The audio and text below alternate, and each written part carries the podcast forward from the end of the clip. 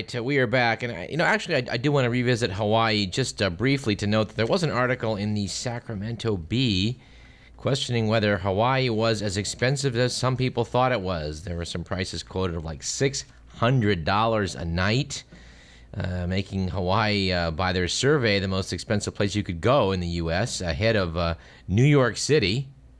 And I want to say that if you are considering uh, getting away, I, I, th- I think you're a lot better off in Hawaii. If it wasn't for some astute phone work by uh, KDVS's ex general manager when I was in Manhattan, I would have had to go 30 miles out of town just to find a hotel.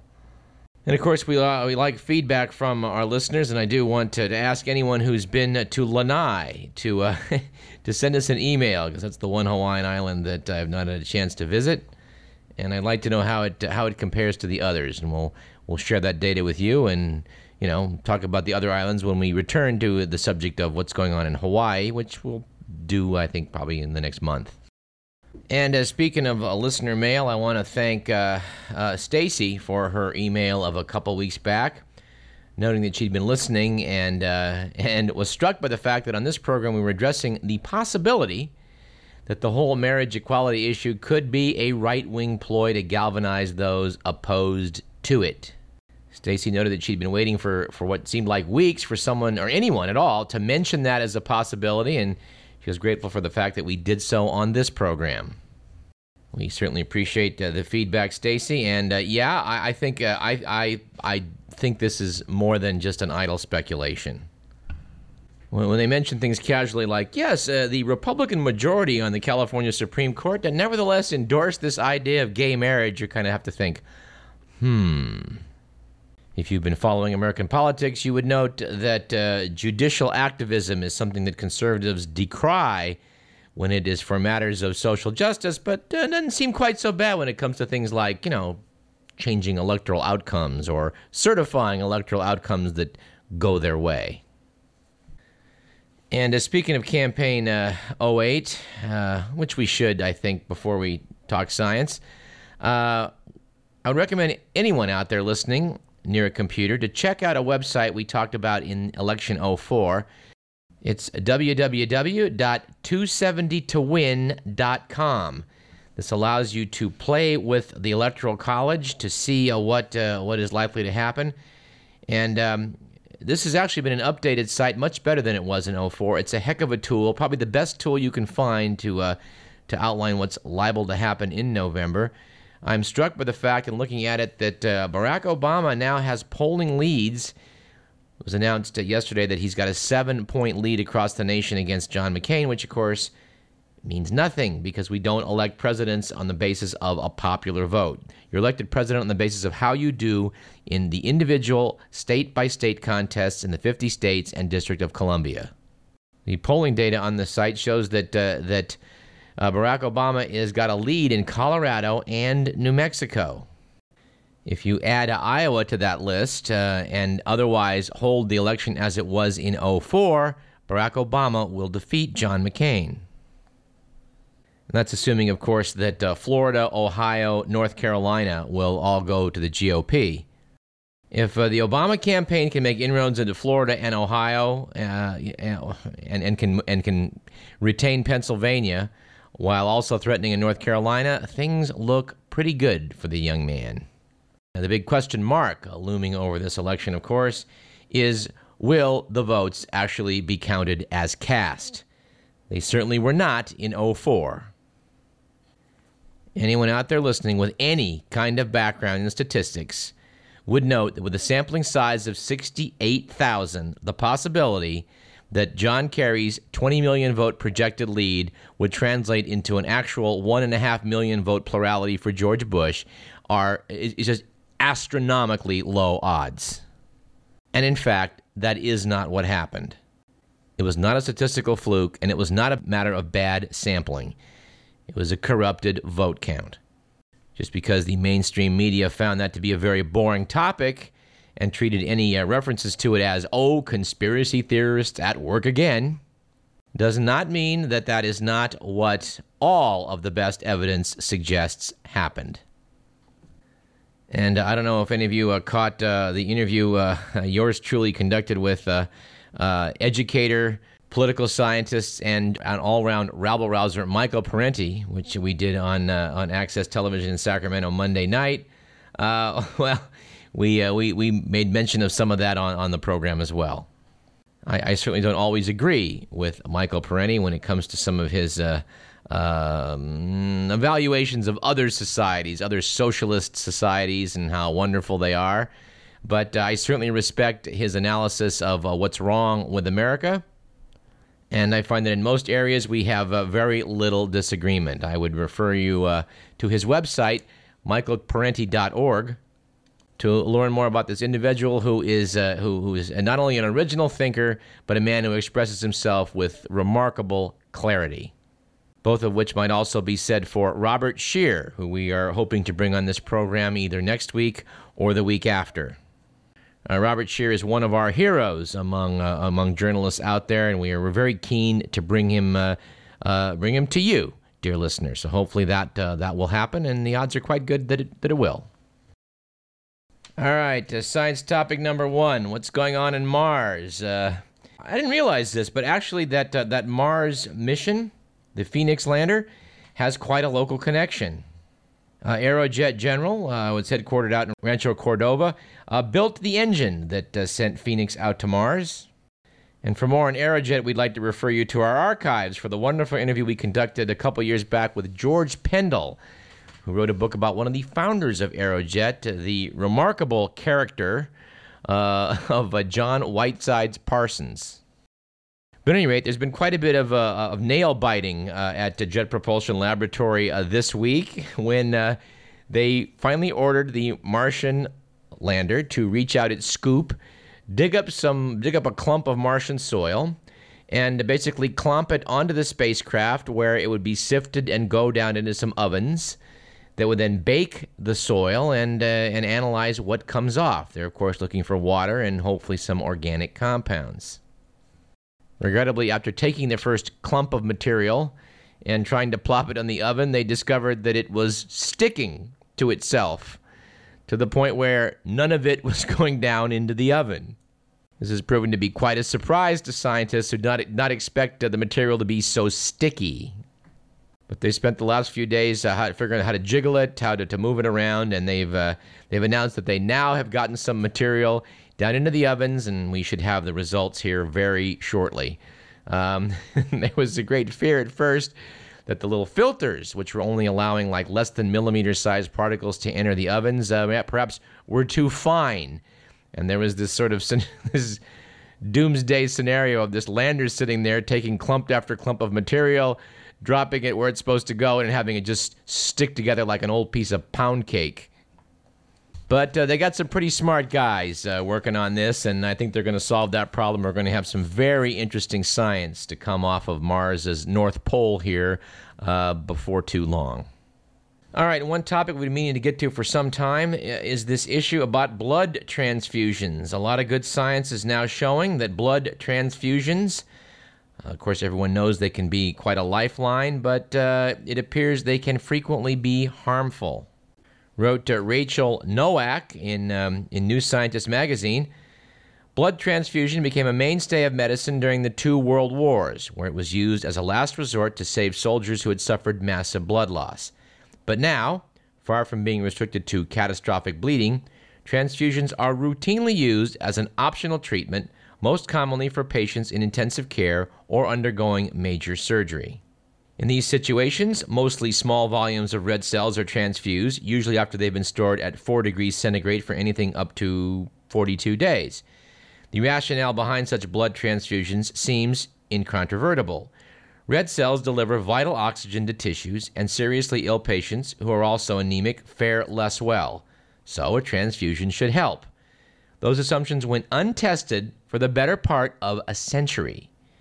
Things started to change in 1999 with a randomized controlled trial of 838 critical care patients in Canada that used hemoglobin levels to determine when a blood transfusion was given. The study noted that transfusion protocols vary from hospital to hospital, but it is common for patients to receive transfusions when their hemoglobin dips to between 70 and 100 grams per liter, or their hematocrit is in the 20 to 30 percent range. The Canadian study found significantly fewer patients died in hospital, that's 22% versus 28%, if they received transfusions only when their hemoglobin fell below 70 grams per liter rather than when it fell below 100. This is a very interesting thing in science. Uh, it seems so obvious that this would be good that I don't think anyone probably did the necessary studies. And now that they have done them, people are sort of hit between the eyes by the fact that, uh, well, uh, there's more problems here than we realized. And we're not sure why that is, but uh, studies will continue. And in the meantime, I'm quite certain that um, the use of uh, blood products, uh, well, actually, actually, I'm not certain at all that there'll be any change in the clinical practice of medicine despite this study. Perhaps until a couple years go by, then we'll all of a sudden catch up. I don't know. Well, uh, we're going to see if we can get an expert on us on this program to talk about this, uh, you know, before too long. And uh, speaking of medical studies, I was struck by the fact that I had no sooner gotten back from Hawaii um, when it was announced that a new study shows that flip flops may be very bad for the health. Apparently, when you wear these, it adjusts you adjust your stride to them a little bit, and this causes some extra pressure, leading to back pains and various various aches in the lower extremities. And I started thinking, well, you know, uh, even though I was in a pretty good environment and trying to get some exercise, walking around those flip flops uh, in Hawaii, well, I was sore the next day. I wonder if there's a there a correlation. And uh, I tell you, I, am no podiatrist, but I was struck by another study that appeared in, uh, in, in the Week magazine, a reprint of an article titled "Shoes Are the Enemy," noting that even athletic shoes uh, subject uh, our bones to some beatings, and that uh, some of these funny-looking new new shoes they're coming out with that you know look like look, they have these strange rocker bottoms on this uh, on them may, may be the wave of the future when it comes to footwear course, it seems like a no-brainer that uh, when we're wearing shoes, we're not getting that push off that toes normally supply when you're walking. So, uh, you know, I suspect there is definitely something to this. No, when I was a young lad, I spent an awful lot of time walking around barefoot uh, in the in the orchards, and uh, you know, I think my my feet were never in such good shape. All right, here's another item from uh, the medical world uh, that uh, we've been sitting on. Uh, I think I made passing mention of this a few months ago. That Airborne, that that product you see advertised like crazy. Well, they agreed to pay $23 million to settle a lawsuit over false advertising over its Miracle Cold Buster. I want to quote an article from the Center for Science and the Public Interest, uh, Dateline, uh, uh, Washington D.C., from last from March the third. The makers of Airborne, a multivitamin and herbal supplement whose labels and ads falsely claim that the product cures and prevents colds, will refund money to consumers who bought the product as part of a $23 million class action settlement agreement. The company will pay for ads in Better Homes and Gardens, Parade, People, Newsweek, and many other magazines and newspapers instructing consumers on how to get refunds. Concocted by second grade teacher Victoria Knight McDowell and her screenwriter husband Thomas Rider McDowell, Airborne promised to, quote, boost your immune system to help your body combat germs, unquote, and instructed users to, quote, take it at the first sign of a cold symptom or before entering crowded, potentially germ infested environments, unquote. The company's folksy created by a school teacher slogan and insistence that the product be stocked with real cold, cough, and flu medicines instead of with dietary supplements helped turn the company into an overnight success, as did appearances by Victoria Knight McDowell on The Oprah Winfrey Show.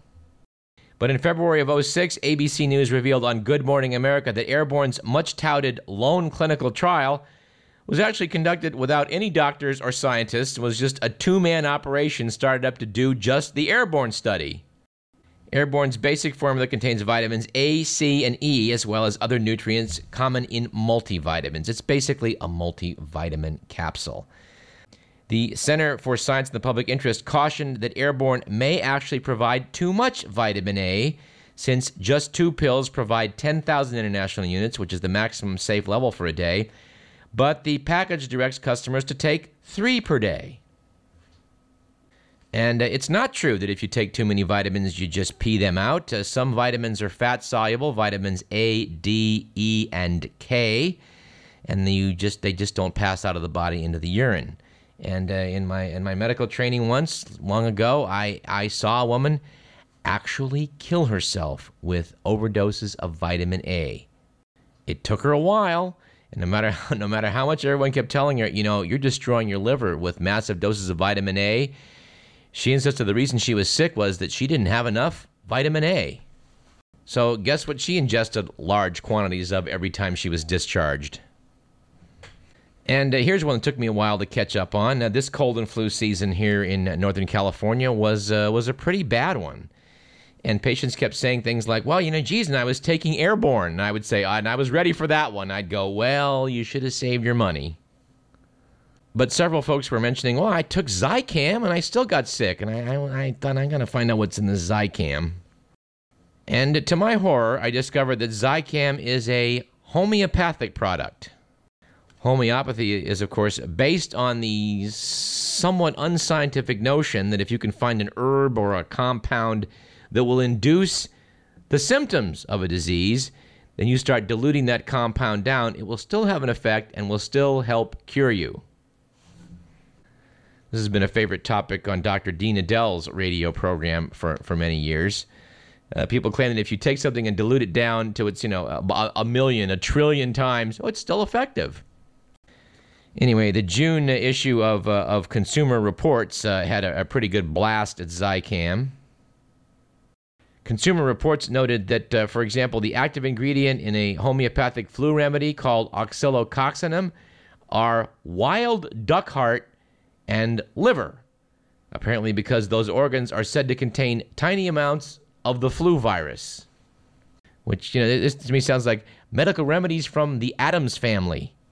Magazine noted that, of course, there's little evidence to back up this notion, according to a 2005 meta analysis in The Lancet of 110 placebo controlled homeopathy trials, matched with 110 trials of conventional drugs.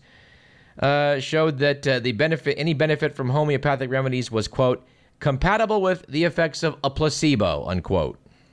An accompanying editorial said the findings were less surprising than the fact that debate over homeopathy continues, quote, despite 150 years of unfavorable findings, unquote. Now, the FDA is officially required to regulate homeopathic drugs, but a spokesman said the agency doesn't review those products and so does not approve them as safe and effective. And apparently, that's partly because the items are so diluted, they're thought to pose little direct risk. Anyway, Consumer Reports was, uh, I think, outraged over a lot of this. They noted that in addition to Zicam's hay fever products, which, you know, are, which there's a, a, diagram showing how, you know, you can go in the store and here's Zicam right next to an actual functioning medical product like a nasal uh, decongestant. But they noted that homeopathic yeast pills were uh, sold next to a similarly packaged FDA approved drug for urinary pain. So the punchline, and I'm quoting Consumer Reports check whether the over the counter products are labeled homeopathic. If they are, don't buy them. There's not enough evidence to justify their use. If you do opt for one, stick with a product with the HPUS label, which, which would at least certify that it supposedly comes under what's called the Homeopathic Pharmacopoeia Convention of the United States. It is curious to note that as little as that means, Consumer Reports found that only four of the 12 homeopathic products we checked were even labeled that way. Anyway, speaking of fighting off disease, uh, I was quite uh, quite uh, quite amused by this article from uh, from USA Today, reprinted in the Week magazine, which noted that uh, alligators almost never get sick. And I must admit, I've always puzzled over how an alligator can catch something, pull it underwater, let it rot for a while, then later consume it and suffer no ill effects. In the same way, I wonder how can a carrion bird eat roadkill and thrive? Well, it was noted that alligators and other animals have super immune systems that ward off virtually every virus and bacteria. And naturally, scientists are now trying to figure out their secret to create treatments that could be used for us humans. But I find this quite interesting. Researchers exposed alligator and human blood samples to 23 types of bacteria. The human sample destroyed eight. The alligator blood destroyed them all. So far, it appears that alligators do not rely on customized antibodies to destroy microinvaders, but have proteins in their blood that kill off everything that seems remotely alien to their system. Said researcher Lancia Darville, who did the research at the Louisiana State University in Baton Rouge.